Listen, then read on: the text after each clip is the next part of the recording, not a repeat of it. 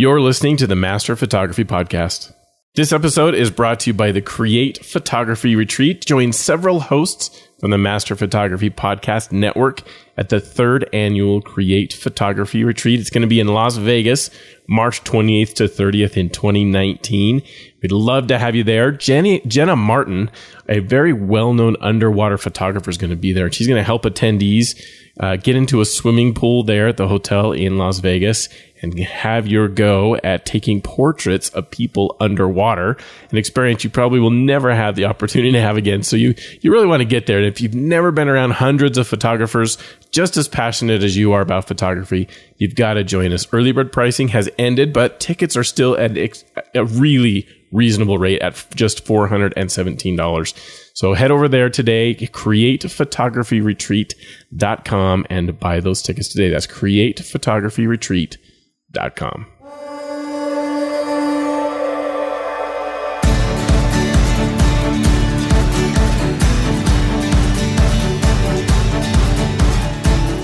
Welcome to the Master Photography Roundtable, part of the Master Photography Podcast Network. You're joined by thousands of photographers who listen to this show every week and are on the same journey to master their photography.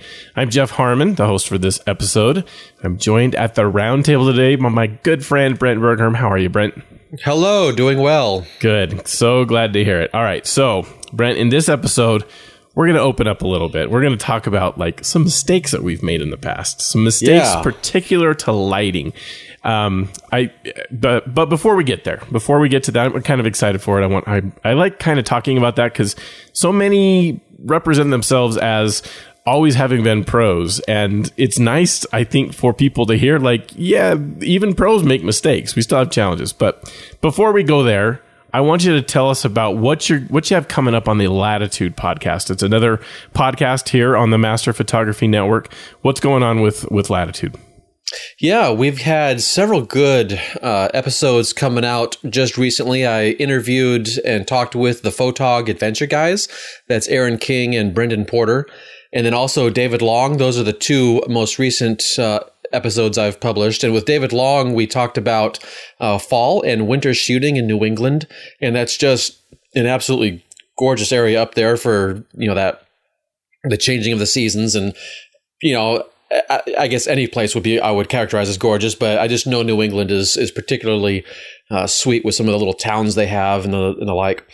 Uh, I have a great conversation coming up with Elise Bender. She's uh, a prolific traveler and heading out uh, in a van here for three weeks, and we talked a little bit about that and her uh, recent journeys and other planned journeys she has coming up. And then just today, as we're recording this, I actually just earlier today uh, finished up a recording with Richard Bernabe, and he is also going to be at the Create Photography Retreat uh, presenting there. And we had a fantastic conversation about uh, the creative principle and what that means. It's a nice deep dive about what motivates us as landscape photographers and how to deal with a multitude of challenges we face when we're out there shooting. And sometimes things don't work, but also it's all about how to achieve more and do more. And so it's, it, there's there's several different facets that we looked at there. And then finally in December, I've got a great conversation coming together with a photographer from England. His name is Timothy Allen, and he runs the website humanplanet.com. And he is basically a, a travel, adventure, culture photographer who essentially specializes in the far reaches of the planet. So if you can think about, you know, where could you get to uh, if you were to hop on a plane and you were to have two or three legs uh, of a flight to get there, well, think about adding a couple of more maybe because he goes way far off the beaten path uh, in many of his uh, assignments and his adventures. So it'll be an excellent conversation, I think, to have with him on that. And that's happening in December. All right. So plenty going on with Latitude. Lots going on there. Yeah. All right. So if you haven't subscribed, I, I thought it, it was time we kind of profiled a couple of the other shows. Just we haven't done it oh, for a while. Yeah, it's perfect. Yeah, so that that's good. It's it's something to go make sure that they can get there. So how do they get there? Latitudepodcast.com. Is that what it is? Yeah, latitudephotographypodcast.com is the website. And then if you were to search in your favorite podcatcher Uh, just search for that Latitude Photography podcast, and it will it should come up there for you. You should also just be able to search my name. You'll find my personal website at my name, and then I've got a link there over to the podcast website.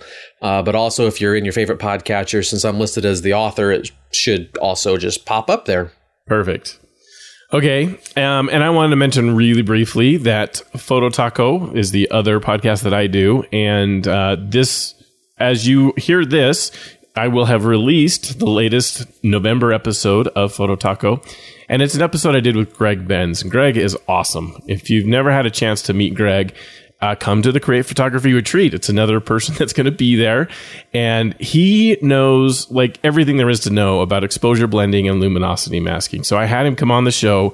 And our objective with the episode was to do our best, that the best you can in about an hour, to answer the question, what is luminosity masking? So if you've heard of that before and you're like, I don't know what it is, or or maybe you even went so far as you like you got plugins to try to help you in Photoshop to do lumino- luminosity masking. And then when you went in to use, you're like, oh man, I just don't know how to use this thing. I don't know why. Why did why do I care? And especially now that Lightroom has like auto HDR merge and auto panorama features and some exposure blending kind of capabilities. Why do I care? So anyway, we go through all of that in about an hour. So by the time you this episode gets released of Master Photography, that will be over there at phototacopodcast.com or in any of your podcatchers, like uh, like Brent mentioned. So be sure to check that out. It's gonna be lots of a, a good episode, I think, for for people to check out. Okay, now let's let's get to our actual topic: common lighting mistakes. So. Brent, there was a, a recent blog post. I, I saw it get shared by tons of people. I know I know you yeah. shared it on Facebook. yeah. Um, you know, I saw it several days ago. I shared it on Twitter, and um, it, it was a, a post over there, really brief. It wasn't very long. It's a very small post over at petapixel.com, our friends there. Uh, and it had a picture of someone that made a common lighting mistake. And um, so to set it up, uh, since this is an audio thing and and this is a visual thing we're talking about, right? As the holiday season's approaching, you know, really really quickly here, uh, poor Thanksgiving feels like it's being totally ignored.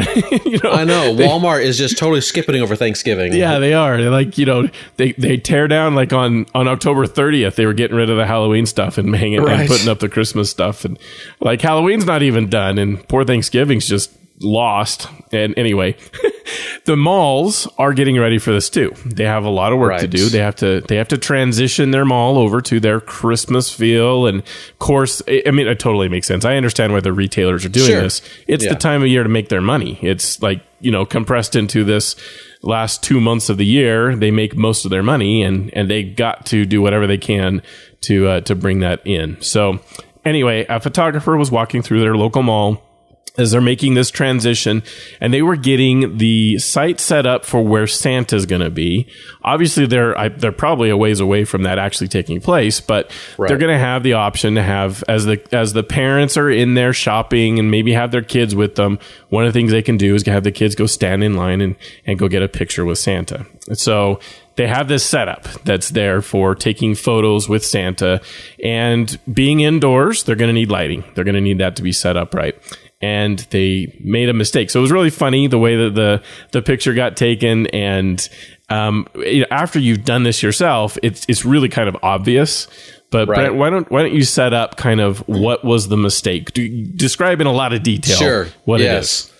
Yeah, so they and one thing I also want to because I did put it in our Facebook group and I almost didn't share it because there was a, a sense of me that's like you know I'd really this is kind of comical. That's my point I'm trying to take with it. But I also don't want people to just feel bad and be like, well, I did that too. You know, right, you just, right. It, it, don't kick me while I'm down kind of a thing. And that's totally not my point, but I understand we might feel that way. Um, so I'm really glad to actually be able to talk about this because this is definitely something that if you're in a hurry or whatever, a mistake can happen and you just gotta you know, you, you got to slow down sometimes or, or whatever it is. So what happened was the, the photo was taken from above. So it's like they were on the second level of the mall and, and they were looking downward into this area where Santa uh, workshop or whatever is being set up, where all these pictures are going to be taken. And so they had a really nice uh, studio light. They had an Alien Bees studio light, which are those are the style of lights that I use uh, here at the school. And when they when you set it up, you have this thing. Uh, being that it's a studio light, it's on top of the stand. It's you know going to be up, however high you set it. In this case, I would guess it was probably in the neighborhood of eight feet up in the air. And usually, what you end up doing is uh, you'll have two modifiers on it. The first modifier they call a cone, and that attaches pretty much directly to the unit itself, and it's this aluminum cone. Uh, for the Paul C. Buff stuff, it's it happens to be seven inches across, I think it is. So. Um, it just directs all the light in a forward direction. Uh-huh. And so you got to have that cone there. Otherwise the light just scatters as a bare bulb and it just goes everywhere. So, so we have that one set properly. But the, what they didn't have set properly was in this case, the light was aiming right towards the setup where Santa would be sitting. And then the umbrella was attached on the on the reverse so the umbrella was behind it and so what the point is to say okay let's take that light and let's focus it with that cone up into the umbrella and then the umbrella will spread it out in this fashion where it's um where it's a lot softer but it's also still going to be very focused in this one direction. Yeah. And and it's not going to just scatter everywhere else. Well you know they were using an umbrella without using an umbrella because right. there's no light going into the umbrella and it just you know it's just kind of funny uh, to see a setup like that and just like you got to scratch your head and say you know that umbrella is doing no good at all uh, because this is not a rain umbrella and we're obviously inside um, and so it's just doing no good at all uh, as far as adding to the quality of the light and dispersing that light in a fashion for which it was designed. Right, and right. and it's just like, oh my goodness, this is, you know, hopefully someone catches it before they start shooting because then you're going to get the harsh shadows and and all that stuff that you get with a, a relatively bare bulb. But it's just again we we have that cone that's focusing the light forward, but uh, it's still just going to be a really harsh lighting. And so yeah, that's the setup. And someone uh, thought they would post it online, and Petapixel picked it up, and you know, just it just kind of runs from there. Yeah. And, and this is a, a reflector umbrella. So it's the, the kind that's like the, the black on the part that you see the outside is black and on the inside it's all the silver. You can get some that have gold or other colors too, but probably yeah. silver on the inside. It's not in the picture. You can't tell. But that, that's the whole purpose of it is to try to take what is a very small, tight, powerful light source and spread it out, make it a nicer, softer, less harsh. So it's actually kind of the two thing. I didn't think of it at the time until you you provided the description, but it's actually kind of even worse because you have the cone on on the light. Right. So that's even further focusing it down to this really tight beam of light that's going to be so harsh when it hits the subject and make right. these deep, deep shadows. And um, and so that would be a, a, massive problem. I'm sure you know most likely they they hired some kid or something to go set this up. And they barely can figure out how to put the thing on the stand and the umbrella in the stand, let alone, you know, know that they need to point the light into the umbrella. Right. So I'm I'm sure they're gonna you know they won't be taking pictures before they figure that out. And you know the photographer like oh wait we got to flip those around. You got to turn that light so it's actually pointing into the umbrella instead of pointing at the subject so that the umbrella is going to reflect the light back. But it, but that's the kind of conversation you kind of wish you could be there to yeah, witness. right. and you you can see the the light you know turn on or the you know the flip the switch gets flipped in that person's brain. It's like oh yeah Oops. And and it just brought back memories to me. Like when I very very first tried to do some flash, that's like one of the most inexpensive setups you can get. Now the alien bees are expensive, but you get a nice, uh, you know, Yongnuo is a very inexpensive kind of flash. I put it on a really inexpensive. I got everything was as cheap as I could get it because I was just sure. testing this out. I was just trying to see what's it like. How does this work? And you know, so I set up the light stand and I I, uh, you know, and, and then it, it was that same moment. Like I was like, wait a minute. I, I'm sure I set it up exactly the same way, not thinking about it. I was just putting stuff on the, like put the flash on the stand, put the umbrella in. And then I looked at it, I was like, no, that's not right. that's not going to work. That umbrella doesn't do anything. So, you know, I have to figure out how to turn the umbrella around and get it in the right way. And, and so it's, it's a super common kind of mistake and, and something that's, that's, it's comical if if you can take it that way. And I'm hoping that a lot of people will be like, "Yep, there's just someone else that has to learn the same lesson that we all went through of how Yeah. you set this up." And and we want to I want to go through a bunch more of those. The the theme, the topic that came to mind when I saw that, I chuckled because it made me remember my own mistake and and going through that process. And then uh, and then I thought, you know, that would be that'd make a good episode if we went through other lighting mistakes that we've made over our time. And I'm I'm probably more recent in remembering them than you are, Brent, because I'm I'm uh, I've started this not very long ago, and I'm I'm still making tons of lighting mistakes. I'm still learning. Uh, someday I hope to be on par with with Connor and Erica and and the beautiful you know studio work that those guys do. But for now, I'm I'm making progress and I'm getting better every time I set out to do it. Every shoot I, I do, I, I I learn something and get better at it, and it's fun. It's part of what I enjoy about it. Absolutely. All right, so that the first mistake on our list was the light isn't even using the modifier. it was pointed away from the modifier. Yeah. And so it does nothing. That umbrella may as well not have been there. It's not going to do anything. It's not in the path of the light. It's not affecting the light. Therefore, it's not even a modifier at that point. It was a decoration, really. Right. Which is not something you'd care about in a Christmas studio setup as an umbrella on a light stand. That's that's not good decoration. Um, so so that's the first mistake. The light not using a modifier. The the next one that I wanted to talk about that came to mind really fast and and this was one a mistake that I made a lot. I I really didn't understand it for a long time, and I, I believe it wasn't until I I took some training class that that specifically pointed it out. Some video training that I had that specifically pointed it out, and I went, oh. I didn't realize that was something I needed to watch out for. So here, here's what the the mistake is that I I know I made a lot. Um, and it's it's not not having the light fill up the modifier. So here's here's the setup. Um, I would get a flash on a light stand, and then I was going to use uh, the shoot through umbrella was the one that that come, came to mind first. And I went there before soft boxes just because of cost. They're really inexpensive to get a very big shoot through umbrella. And so the, the shoot through is, is the white, uh, kind of transparentish sort of umbrella. And it does a good job of making your little tiny flash that's coming out of the end of that flash unit into this really big light source and can make very nice lighting on your, your, um, subject, your, your model. And so I was making the mistake of getting the two things as close together as I could. Not because I wanted, like, it, it wasn't any modifier reason. It wasn't because I thought that was how the umbrella would work the best. It was purely because, again, I'm using very inexpensive equipment. I have a very inexpensive light stand. That means they're very thin. They're, they're really not all that durable. They're easy to get set up to tip over. If you get some weight on the top, they don't, they don't stay up. And, and the slightest breeze Yeah, can take just- it down so right. quick. Yeah. And then I'm attaching a six foot, six foot wide umbrella. That's that's huge. yeah, it's massive. So, oh so it's this, this really big umbrella, and I, I with, thought, with a with a with a hot shoe flash. Is yeah, this? yeah. So That's I- awesome. And I just think, oh my gosh, this is gonna just tip this thing over. I could tell just by, before I even tried to put it on. This it just made sense. Like this is gonna just tip this poor little light stand over. So I stuck the umbrella on first, and I pushed it all the way down as far as I could. The stem of the umbrella into the stand as far as I could, just for stability purposes. I thought that that's going to make it so this thing won't fall over.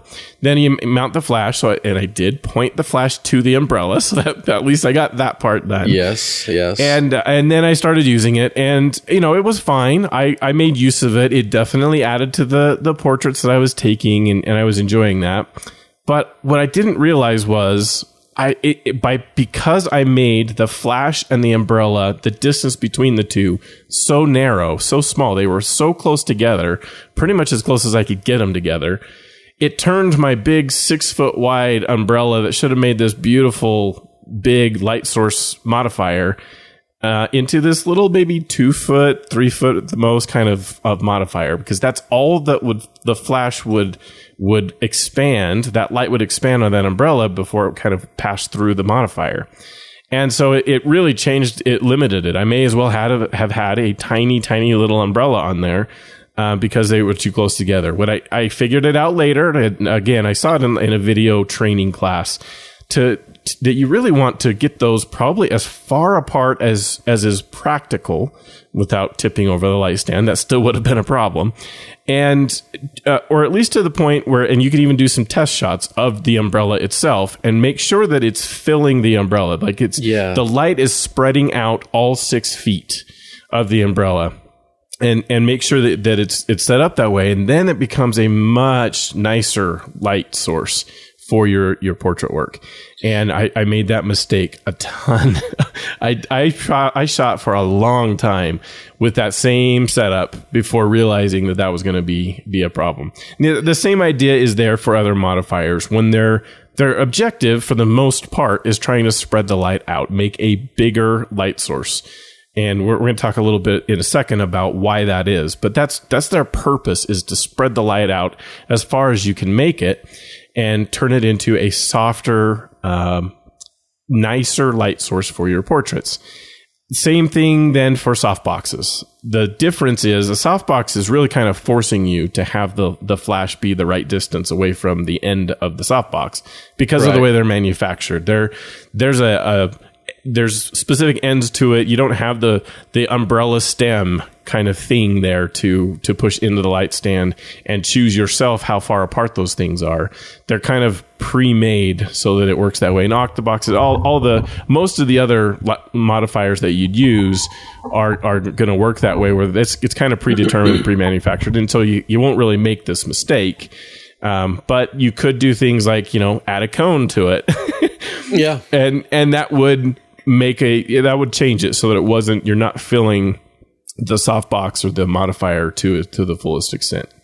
Well, and a softbox too, or an octobox, whether it's a rectangular or an octobox, what have you, uh, it is a fully enclosed unit, and the the interior is usually some kind of silvery foil, right.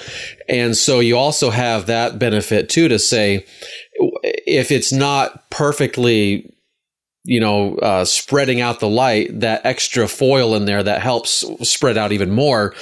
So you have this panel of light that's generally fairly well lit. But you're right, you don't have a choice of saying, okay, I want a shallow softbox or a deep softbox with the same unit. If you're going to do that, you're going to buy a different unit Right, right. because softboxes aren't like that. Whereas the umbrella, yeah, you just slide it in or slide it out. Wherever you stop it, you need to that that's where it's going to be set. And that's I think you had mentioned, you know, to just pull that back out a little bit so your your flash fills that umbrella shape. That's basically what you want to do at least to begin with. Get get your starting point there. Now with the six foot umbrella, you know that might still be a little big because if you Yeah. have if you have such a small light, Yep. it might be that your light just simply isn't going to be strong enough anyway, because you're going to be uh, spreading it out ac- across this huge, effectively a huge panel, and it just may not be powerful enough anyway. Right. Uh, when when I'm doing an umbrella with a flash like that, you know, I'm probably in the neighborhood of an 18 to 24 inch umbrella, which really, depending on your subject, you know, if you have a single person, it's probably okay. If you have a, a small group, well, you know, two people maybe, um, you want something maybe a little bigger, probably just to help spread that that light across those two people a little more evenly Right. and, and um, but yeah, that throwing it all the way in like that, yeah, you're just wasting umbrella real estate. Basically, is what that is. Yeah, and, and I'd heard the advice. The reason I bought the shoot through umbrella is because I had heard at some point somebody recommend like this is a really inexpensive way to add some flattering, soft Yeah. light to to portraits. I thought perfect. It This totally is, yeah. great way to try this out. This is perfect. I just didn't have any idea that I wasn't actually using it correctly. And and then if I used it outside, I, I don't. I I mainly did this like in my basement here, playing around with my kids and stuff. So it wasn't a big Sure. deal, but um, I, the thought occurred to me too. Like as I was trying to mount this big umbrella on this really shaky light stand, like I, this would not work outside. Just it plain won't work. If there's any kind of wind, it's this thing's falling over for sure. And uh, yeah, I could do sandbags, and that's another thing I thought of. I got to get some sandbags then, so I can try to hold this thing up. But the way I was using it, I was adding that problem to the equation when it wasn't even helpful. Yeah. I, I, I got the big one because I had heard the bigger the better, right? The the more it Right. spreads out, the better it's going to be, the softer the light's going to be. Yeah. And then because of how I was using it, it wasn't any better. I may as well have used it. I had all the negatives of having a very big umbrella and I wasn't leveraging it. So it's why we want to talk about things like this. And I wish there was episodes. I didn't hear enough of this as I was learning. Sure. I, I wish there were more, and that that's what I'm trying to bring to the to the podcast here is, uh, you know, stuff that I remember and stuff that I'm still going through that I wish people would talk about more because it just doesn't seem like they they go through their own shortcomings. It's hard to talk about shortcomings, I guess, but that's Well, Yeah. yeah, it, it, it really is. And another thing to think about on this idea too is, well, there's I guess two extra ideas, and that is when using an umbrella, most of the mounts that you can attach the umbrella to and your hot shoe flash, uh, it still doesn't get the the light source close to the center of the umbrella, and that's something I don't like about that setup. Um, because you still have the height of the uh, of the flash. You know, what's that going to be about eight inches on some flashes, uh, to where the light this light source is off center by eight inches, and so that can be an issue you want to think about too. And that's one thing where you have the studio lights, at least with the Alien Bees, you get it a lot closer to that central core of of, of where the light source is. But you can also set that umbrella too far out. uh huh sure So let's say this person at the Santa's workshop thing, let's say they did set it up properly, but they uh, put the um, they put the umbrella too far out, and so with that cone to help uh, force that light into the direction of the umbrella, that's a good thing, of course. But then you might not still be taking advantage of all of that light, and some of it could be shining up above on the wall behind them, and that's just wasted light. So you would have the opposite effect happening where you're not bouncing back enough of the light simply because you set that umbrella too far away. So the opposite can also be true. Right. Which is why that's my recommendation is is so you can learn and and really see what it's like. Go put your camera right in front of that umbrella with the flash on and ready to go. Uh, change your exposure down so you you know go go faster shutter speed so you can actually see it instead of a big ball of light. You can see what's happening and and watch how it's you know filling or not filling that umbrella. Um, when I finally did that, I, I finally decided to try that out after I had heard someone say you probably got it too close and you're reducing how effective it is. Maybe it was Erica uh, at some point. Anyway, um, I, I went and did that. I took a picture of the umbrella as, as it was being lit up by the flash, and then I could see, wow, it's Yeah. not, it is not being lit. Or like you said, if it's too far away, then you're gonna not uh, have as much power coming out of the yeah. modifier as you'd want. You're you're losing some of the effect of the light. So you really kind of have to figure out where where you should stick it, um, how how far in and out you should put it, and uh, so so it'll it'll work that way. So it that's it's really good. mm-hmm. All right. We're going to take a quick break here to thank an episode of this, uh, or thank a sponsor of this episode. Easy for me to say. If you're anything like me and you're looking for a professional printing service to turn your photos into canvas prints, you want someone who's reliable, who's using the highest quality canvas, and who is affordable. Well, good news. Royal Canvas is all three of those things. They print in 11 colors, use premium canvas that doesn't crack when it's stretched, and they ship super fast, usually within two or three days of ordering. Plus, if you ever need to contact them, you'll be talking to a real person who can help you out with accurate information and resolve any problems quickly. With Royal Canvas, you're getting a premium quality canvas, archival ink, and an expert stretch. So go ahead and give it a try. Go to royalcanvas.com slash master and you'll get 40% off of a single canvas print and an additional 10% off of poster or metal prints. Or if you'd like a sample, feel free to email service at royalcanvas.com and they'll send you a free canvas color swatch. That's royalcanvas.com slash master for 40% off of a single canvas print and an additional 10% off of poster or metal prints. Okay, Brent, we have a few more mistakes that we've made that I want to go over. Another couple from me, and then we have one from you. Next one that I wanted to talk about was putting the flash and the modifier too far away. And I know Connor and Eric have talked about this a ton uh, here on the podcast and also on uh, portrait session. They've gone over this a lot, but I, I thought it was worth repeating for people who may be new. And, um, you know, as we, as we talk about common mistakes, I can imagine people on the Facebook group saying, you didn't talk about being too far away. So yeah, right. We have to add it. So, so here's the next mistake. And uh, the I, another reason I wanted to mention this one was because I still struggle with this. Like in my head, this still does not make sense to me. I've got all the evidence. I've seen why it's true. I've got experience now where I know it's true and I'm going to teach people that this is how you have to do it. But in my head, it just does not connect. Um, maybe a little bit like aperture is for a lot of people, especially as they're first starting with the whole concept that okay, the lower the number, the more light gets in. It just is weird this relationship because it's an inverse right. relationship and and hard for people to get. Um, and I think it's it's a counterintuitive thing, and why I know I made this mistake constantly as I was getting started, and I still have to really think through it as I'm setting up lighting. And I, I hope it's going to someday become more automatic, like Aperture became for me. But um, I, I I still have to deliberately think about this. And that is that you want to get that light source as close as you possibly can to the model. And that just doesn't feel right. It just seems like, wait, you're going to have this big bright light right next to their face. That's going to look terrible. That's, that's how you'd think.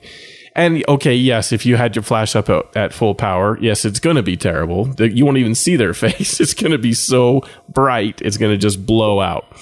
Um, but that, that's the whole concept and, and really why it makes it as big a modifier as you can get as as spread out of the light as you can get, as as close as you can get. Then you turn the power down to the point where it's the right levels for the situation.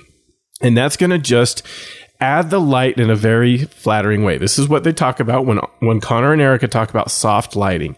It this is what the the look that they're talking about. And maybe why it is that the the professionals can get it because it's so counterintuitive and, and harder for people to figure out how to get a similar setup going. So um, the the whole when we say soft light, we're talking about the transition from kind of the brightest part of the face over to the places where the light isn't going to be hitting them. So if you have the light from, let's say it's going from the right to the left on the model, then the right side, of course, is going to be brighter. And on the left side of, say, the nose and part of the mouth, chin, or areas where there's there's things to block the light, um, on the face on the left is going to have some shadow. And the, the goal is to try to make those transitions between the light and the shadow as smooth as possible. We don't want like hard edges to happen there. That's what we're talking about with harsh lighting. And the thing that makes harsh lighting is a modifier being a ways away and very bright. And that's going to produce harsh, harsh edges on the model. And that's, of course, lighting we see constantly. You see, as you pe- walk, see people out on the street at midday when the sun is, is right on you, there's harsh edges on all, all, their faces. We're very used to seeing it. It looks very normal. So it doesn't make it necessarily a terrible photo, but it's kind of more associated with kind of a snapshot. We can instinctively tell that this is one that is was not a professional photo because it looks like the lighting we see on people all the time. And our goal as portrait photographers is trying to make it look like a professional photo, something different than you get from taking your cell phone out and snapping the photo. So getting that light modifier as close as you possibly can is the mistake. I, I made the mistake of moving it away. In particular, what I would do is I'd have it at some, you know, arbitrary thing. I, I would just, I'd have to start somewhere. So I'd set up the light somewhere thinking, okay, I'm going to start here and, and we'll take a test shot and see what happens. So I take the test shot. And if it was like way too overpowered and not the look I was, I wanted, like their, their face was too bright, I would try to take the flash power down some, and then I, I usually get at a point where I was like, okay, there's the flash power is not getting me where I want to go. If I take it down, it's too weak. If I take it up to one level, um, it's too strong. So I got to move the light, and I would always move it further away. right. Yeah. I thought that's what I had to do. Was it's too strong. Uh, I can't take the flash power down because then it's not enough. So my my next, I'm just move it further away, and then and then we're going to be good. And I do that, and I'd probably moved it way too far away. and now the flash power was a problem again, and I had to increase the flash power. And I'd play this little game, moving the light around and flash power. And I, I didn't have like a good way to determine how to do it. And part of the problem was that the objective I had was not getting that light as close as I could to the model. That helped me immensely when I figured that out. Yeah, absolutely. If your goal is soft light, you definitely have to move closer in. And one thing that I tell um, my students when they're first learning this concept about the size of it is to say it's it's about the size relationship between your your uh, your modifier, your light source, and your modifier, and what it is you're shooting. So if what it is you're shoo- shooting is an adult human, you know, there's a certain you know category of size that we can paint for each for ourselves in our head with that. And then it's all about what is the size of the light uh, uh, accordingly. So if I were to take a light source that was the exact same size as as a human head, you know, you're not going to have. I don't care how close you get it, right, right, to that person. You're not going to have. There's going to be some areas where unless it's right on the camera axis, you know, coming straight from the camera, there's going to be some areas where you're just going to have those deep dark shadows and you don't have any of that wraparound that you're talking about. But then what I tell uh, the students is to say, you know, what's the biggest light source that we can ever even think of? Right. And I lead them to think about the sun. Right. You know, the sun is gargantuanly huge, but it's 93 million miles away, so it's a speck. right. And therefore, relationship wise, as it relates to the size relationship of this of the subject, it is tiny. It's going to give you harsh shadows unless there's something really close, like clouds, which diffuses that light. And so we're just doing that same idea in the studio when you have that little tiny uh, intensity of light coming from that flash unit and then your softbox or your umbrella or something along those lines those are going to be your diffusing panel if you get that closer in yes you get a softer light and it can probably have that wraparound feel so you don't have those harsh edges you don't have those uh, super deep shadows you know especially if someone like has super deep eye sockets and you don't want to emphasize that. You really want a soft light so it it it, it reduces that contrast between highlight and shadow areas. Yeah. Okay, so just to review, we have our our 3 that we've covered so far. You got to make sure the light modifier is actually in the path of the light instead of pointed away. The second one was you got that light modifier too close to the flash and it's not actually filling up the modifier. We want to spread it out. We want that modifier to make the light as big as we can get it. And you're going to not do that if it's too close. And then the last, the, the third one here was putting that entire setup far away is is going to make it not not do what you want. It needs to be as close as you can possibly get it. Make that light as big as spread out as we can get it, yeah. and then start playing around with the flash power. And, and and certainly, with the exception of the first one, I would say there's uh, certainly going to be exceptions to oh, to sure. these ideas. Sure. Uh, that first one, though, let's face it, like you said, is just decoration. If you're putting it yeah. behind the light source itself, instead of between the light source and the uh, in this case, it should have been like a shoot through umbrella, I guess. But yeah. Yeah. So eh, you're absolutely right. There are, there's learning the rules is a good thing so you know when to break them. A, a, good example of that, and something that I, I do more of than anything, is when you're shooting athletes, they want to have this really tough kind of look. Sure. And the, the the nice little gentle transitions from light to dark on the face, that's not what they're after. They want like harsh shadows and edgy and show off their muscles and yeah intense so, stuff yeah intense kind of lighting and that's where you want to get you on purpose want to try to get to a little bit harsher lighting on them so that they they look athletic and showing off the the work they put into themselves to become the athlete they are so that's a good example of breaking the rules here. But in you general, betcha. these are mistakes. Okay. Yeah. Uh, the next one I had is going to sound kind of funny. This one's way more trivial, but um, I and and people may disagree. You may you may think no, this is not how I want to do it, and that's just fine. So it's a mistake I made for me. I don't know if it's going to be a mistake for everyone. I'm the kind of person I I turn off every notification I can. my phone is always on silent. Like never do I have it on. Um, I have other ways, like the, the phone vibrates in my pocket. I have a watch that vibrates when I get a phone call. Um, I, but I, I even turned off like notifications. I, I don't want it to ding or vibrate with text messages or Facebook posts or all the way. You can be inundated with notifications these days with all the stuff that's going on with your phone. And I turn it all off. I, I don't want I, it. I concur. Yeah. Absolutely. So, so when I got my flashes out and when I first got them, I actually read through the, the, manual first. I had no idea how to operate these things, so I had to go figure it out. And I thought reading the manual, it turned out the manual wasn't as helpful to figure out how to operate them anyway. At least the Yongnuo flashes I started with, because they're from China and they don't do a good job with describing how to yeah. use the flashes in their manuals. But the one thing that I did notice out of it, I pulled out of that manual, was you could turn off the sound. And everyone's heard these. I'm sure you've you've had portraits taken of you or you've been using flashes. And when you pop the flash, there's a little whiny sound that comes out. It's pretty annoying actually. I hate the sound itself. Um, and when it's done whining, then that is the indicator to tell you that the flash is ready to be popped again. And so I thought, well, I don't want that on. I hate notifications. I hate these noise things. I want to make the experience the best I can make it for my clients. I want, I'm going to turn that off. So I went through every one of my flashes and I turned off the sound.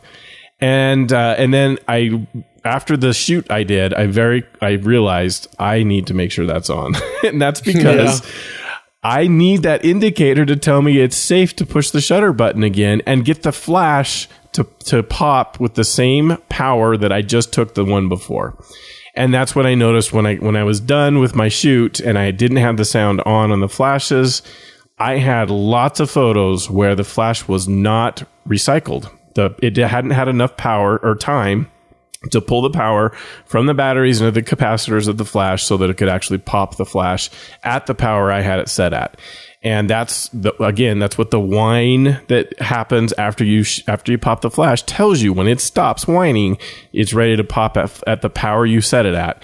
And uh, and that was a problem. So that was to me a massive mistake. And i i have had the flash whine on ever since because i want to make sure that they're and and it's interesting too because um, I, I may have used flashes one more than another uh, at a shoot, did not change the batteries out. So you may have one flash that is at a at one power level, like the batteries inside are getting maybe maybe they're half used or something like depleted at this point. So then the recycle time is going to be impacted. They're not putting out enough as much power as quickly, and the the recycle time it gets slower. So I have them all on, and if I'm using two, three, four flashes they're all going to whine differently. Um, even if they're fully fresh batteries, they, they don't all charge, recharge at exactly the same recycle time.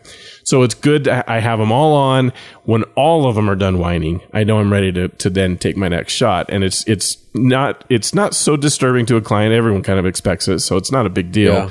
I thought I was saving them, you know, I thought, well, that'll be just a little bit better experience. But to me, that was a mistake that, um, I, I, would guess a lot of people make and don't understand why we want those to go to have the sound. I've I've totally done that too. Uh, when you're in the middle of a shoot and you're just kind of going in that expression and you're just popping off all these things and then you get into the computer afterward and you look at it and you're like, well, those three shots, you know, it's half the exposure. You know, it's just not as bright as the other ones. It's because you didn't wait for that recycle time for that capacitor to fully charge up and that's really disappointing. So yeah, being able to have that notification that says, "Okay, I'm ready to go now." Yep. Uh, that's that can be really good, and then it can force you to slow down too. Or like you had mentioned, if your batteries are part way out, you're just like, you know what, I need to right. have better performance. Right. Change out those batteries and it, it, move on with life. Uh, one other thing that these uh, Paul C. Buff uh, AlienBees do. I personally don't have experience with other lights, so this isn't intended to be a commercial for them. it's just that's just what I end up using. But they actually can do the same thing without the noise. Uh, they will they have this thing called a modeling light, and that is uh, a regular you know full on light that's not a flash that is always on, or you can tell it to be on. Uh-huh. And so that will give you a certain feel for how the, the flash will behave. So you can look at the model and say, okay, this is the, the position of the light. This Right. is how the quality of the light that I'm going to get when the flash pops. Uh, so it will turn off the modeling light when it's recharging, and then when it's uh, ready to go, it'll turn the modeling light back on. Yeah. And so that's another way of, of doing the same idea. So you know that you're ready to go, you have full capacitor, and you're going to get the same exposure and not darker exposure because that would could potentially, you know, that would be my keeper, but you know, it's underexposed. right. Right. Didn't get the full power because it wasn't Yeah. recycled yet. Yeah. Yeah. All right. Uh, we have two more. One more that I had, then we'll have you share yours, Brent. So the last one that I thought of was a very common mistake I was making is turning the flash power too high. And really, this is a mistake that resulted from the others that we've talked about, the Yeah. ones that we've already gone through. Um, because I, I was finding I was I was ending up at full power on the flashes a lot, and I realized after getting more experience with it, like yeah, that shouldn't happen. Even on the the Yongnuos that where the flash output is not uh, as big as it is on some other bigger flashes, more expensive flashes, uh, being at full power, unless you're out in the midday sun and you, you really have to overpower the sun to get the effect you want, that's probably too much. You probably you have something else that's wrong in the setup if if you're at full power and needing more, which is where I was ending up. That I guess arriving at full power, maybe there's a lot of situations where that could be a thing, but needing more than that. Um and and not no, that's where i would get. I'm like i don't know what to do. I i have it set up. I think it's in a, a good spot but i don't it's not putting enough power out. It's not lighting enough. And um so I, maybe not a mistake itself because there are cases where you need to be at full power but that's probably a good indicator that something else in your setup is not quite right. You shouldn't need to go full power in a lot of cases in order to get the the lighting that you want. And so it, and i would end up in those situations like well the only thing i can do it was logical at that point to say i got to get it closer. Uh, if it's not able to do it at full power here this is too far away the the light's not getting there how i want it so i'm going to move it closer which is now helping me to fix one of the other mistakes i had and uh, and uh, and i could lower it down but it was like this dance it was it was uh, not great when i first started doing it because I, I didn't understand how these things all correlated with each other very well. I was making mistakes that made it hard on me, and then I was like, oh, you know, I'd have to be apologizing to the to the model or the client. Sorry, sorry, I just gotta, I have to get this set up so it's just right. And I, I, it was to the point where I knew I wanted to try to do that before the client was there. So wherever I was doing the shoot. I would, you know, I, my wife was almost always with me on the shoots. She loves to do it with me too and help pose people and and she enjoys that aspect of it, which is great because I need that help. And um, and so I'd have her be, you know, sit down in the chair or, or wherever, whatever we were shooting, and have her be the test subject because she'll be patient and and let me set it up, and uh, and not waste the time of the client or the people that we were we were going to actually shoot that day. And that helped, but it's it's become better because I've learned about these mistakes and I'm not making these mistakes that's really helping me to zero in on my settings and where I'm going to have the flash set at, um, what power it's going to be at, and all of that really so much faster uh, because I overcame these common lighting mistakes. And it's going to really help um, I, any of you listeners, if you have not done any flash, now you've got some common mistakes that you can go into it knowing not to make. And and that will make the experience a little easier. It's it's a lot easier to learn that way and and now you kind of know what to do to try to change it. And and I hope it's helpful. I hope you you the the people who haven't wanted to do it because they were they're intimidated by it. I hope by our talking about it not only in this episode but we've talked a lot about Flash in other episodes. You can go search for that over at masterphotographypodcast.com. You can just search for Flash and you'll find a bunch of episodes where we've talked about it. I, I hope it encourages you to give it a shot because it really is fun and it really improves your photography, helps you to master it um, by by figuring out how to how to use light and flash. Even if you don't do portraits regularly, it's not core part of your business. It helps you understand light. All right, Brent, mm-hmm. what about your your last one? Tell me what your your mistake was. Yeah, so this was something that, you know, I look on it now and I'm just, you know, just like, oh my goodness, scratching my head. How could I have been so silly? But what I want to talk about is that little thing on many hot shoe flashes where you have this little idea that it's a hidden Fresnel lens. Basically, it's a little plastic piece that is tucked into uh, right next to the the flash head, where you know the light goes off and it shines outwards, and you can pull it out, and then it just kind of flops down in front of the flash. Uh-huh, right. Oftentimes, flashes will also have a little white card that can uh, be left sticking up. That's kind of a little tiny reflector idea. Um, but I'm talking about the thing that kind of flips down in front of your flash. And it has to do with when I was first learning this and being able to think, okay, I want to bounce the flash off of that ceiling. I want to bounce it off of that wall. I want to aim it directly at the person, that kind of a thing. And so I, I just, I extended that thing down. I put that thing down and I left it in position and I was not getting the results that I half expected. And like you were saying, with the power of the flash, it was requiring me to just really push the power of the flash, which then, of course, drains your batteries. Right, You're just right. not being very efficient. And so it wasn't until I finally learned that what that thing is for, they call it a wide angle adapter or a wide angle, uh, something or else for your for your lens for your flash because a lot you know I don't know about. I think most of the Yongnuos they have what they call a zoom head, so they will actually change the position of the light within the head, right. so that it somewhat matches the shape of the light going out for whether it's a hundred millimeter lens, a seventy millimeter lens, all the way out to 35 or 24, 28, 24, somewhere in there, depending on the manufacturer for how wide of a coverage that that that that flash will provide. And so I was just, you know, pulling that thing out and putting it on. And that, what that idea does, what that little thing does is it softens the edge. So let's say if I were to have like a 16 millimeter lens, but I had my flash going and it only covers 24 millimeters, well, I'm going to have a very dark edge because the flash just can't get that wide. Well, what this thing does is it kind of softens the edges and that's pretty much it. So you don't notice it so much but it, in doing so, it also takes up a little bit of light. And I was just using that all the time. And that was just a foolish mistake.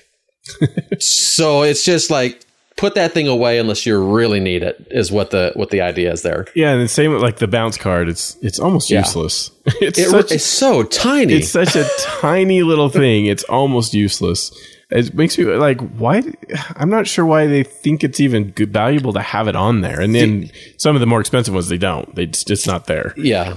The only reason the only way i found it anywhere close to useful is if you want to create a little bit of a catch light in someone's right. eyes that's it. Right. It just doesn't bounce enough light for what i was doing anyway. If you want to bounce more light get yourself a LumiQuest uh, bouncer or some of those MagMod type bouncer type items and go that direction with it. But just that tiny little card, it's it's good for just the slightest amount of a catch light in someone's eyes, and that's pretty much it.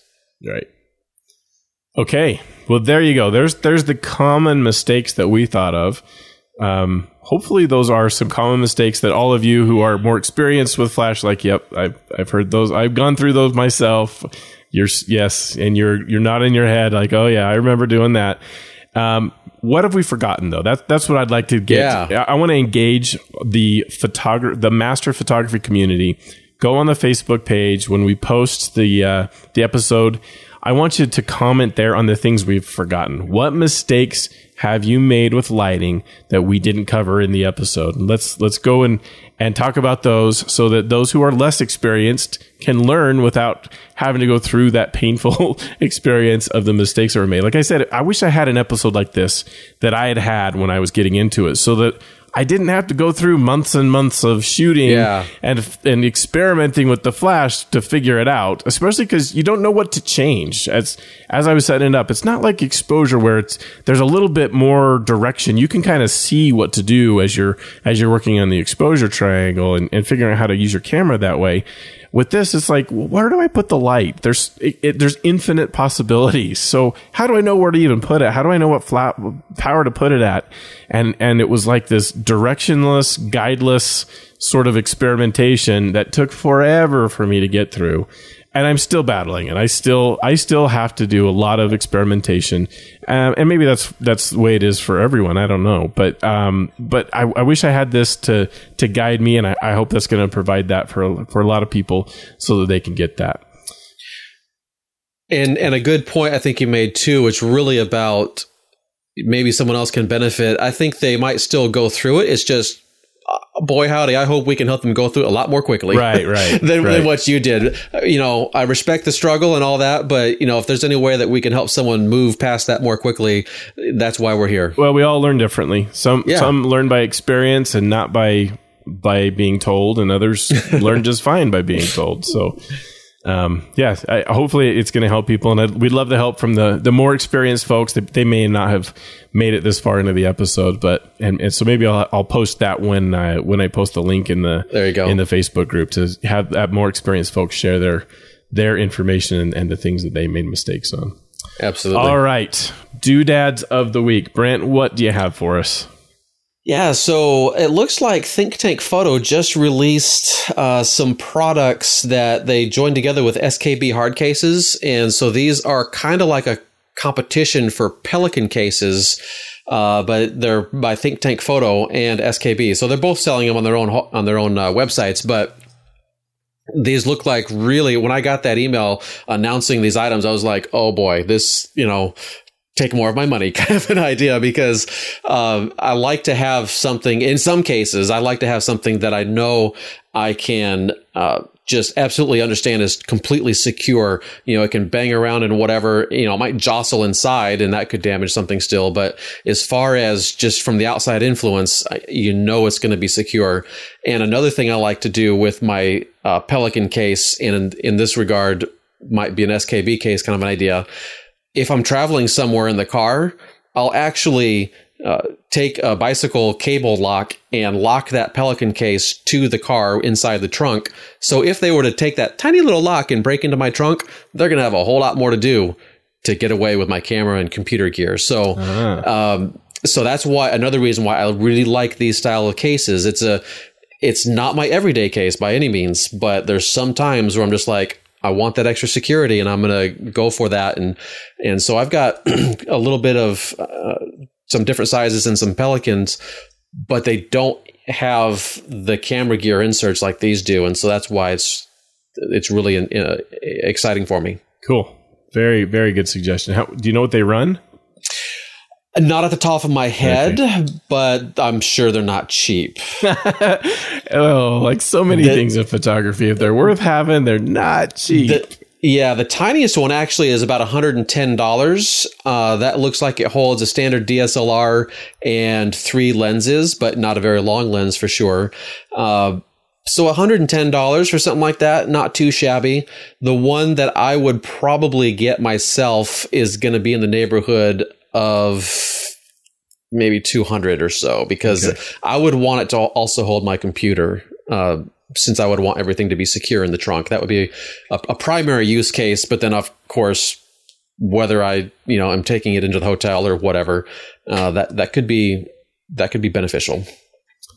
Perfect. All right, my doodad's going to build off of the last one that I shared because I just barely got the Godox AD200 flashes. I've I've upgraded my flashes. Kind of interesting. We're talking about them today. So the AD200s are are way more money, and so it took me a long time to you know get the make it. Uh, I, I saved up Amazon points is what I did, and finally had enough Amazon points to buy three of them and then you had I had to get the controller too. So my I love my Yongnuo controller. That thing works beautifully. I love it. It's solid, uh, very inexpensive, along with the flashes. It's a really good setup, and I, I'm probably going to continue using them in in a lot of situations.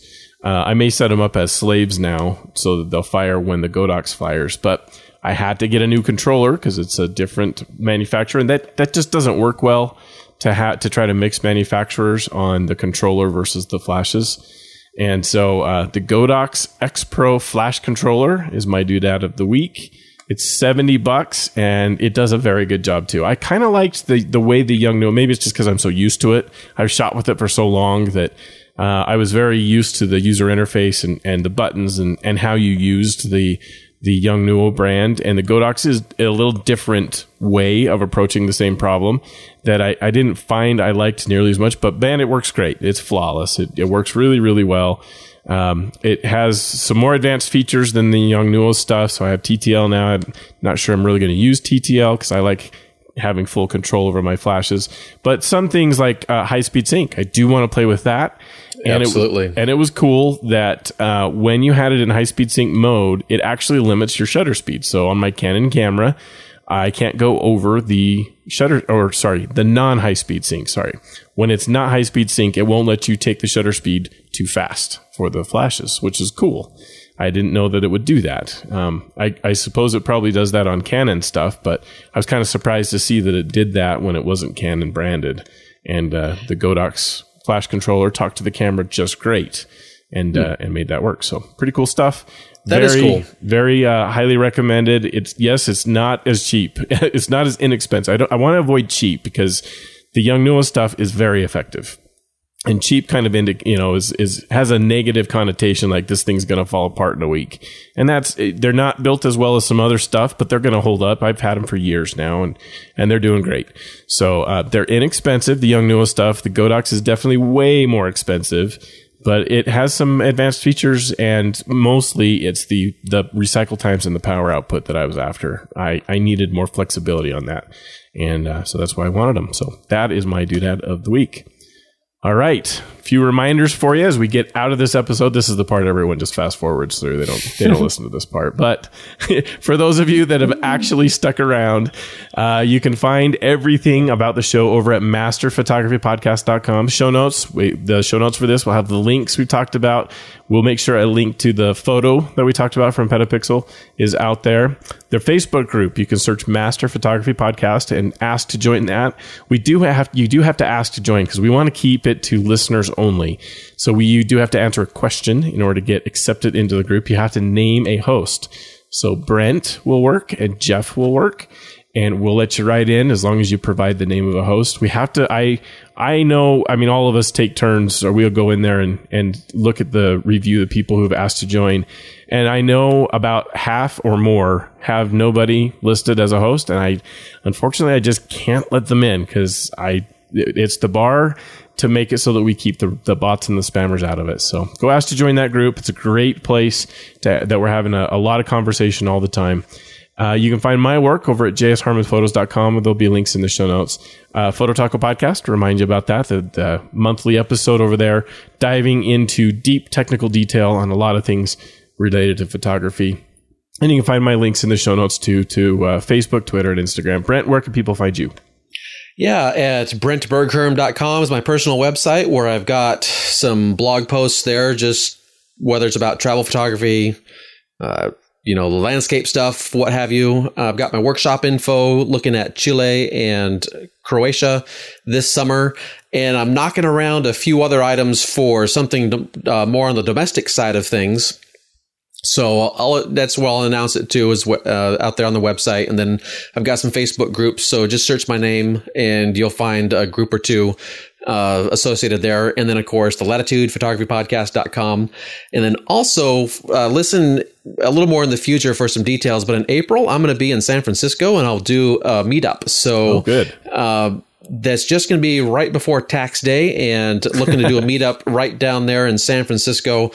Uh, potentially driving up to maybe an hour, two at the very most from downtown. So I'm going to hold off my research until I've got some time coming up here at Christmas and then I'll figure it all out and then I'll be really talking about it. But I just want to give you a heads up. If uh, middle of April uh, works out for you and you're in the area, we might be able to just go out and shoot for an evening and that would be a lot of fun. What area is this? San Francisco, California. San Francisco. Okay. I have a conference right there on the waterfront somewhere. Uh, I forget exactly where it's at, but anyway, uh, it's literally right on the on the Golden Gate uh, area, and then um, since I'm renting a car, I'm going to be able to have lots of flexibility. Uh, potentially looking to get up uh, just north of there is um, what is it, Point Reyes or wherever it is. Uh, maybe going down south. I haven't th- thought of anything just yet as far as finality. I'm just saying, hey, I'm heading out there, and I just want you to potentially be thinking along those lines yourself. Very good.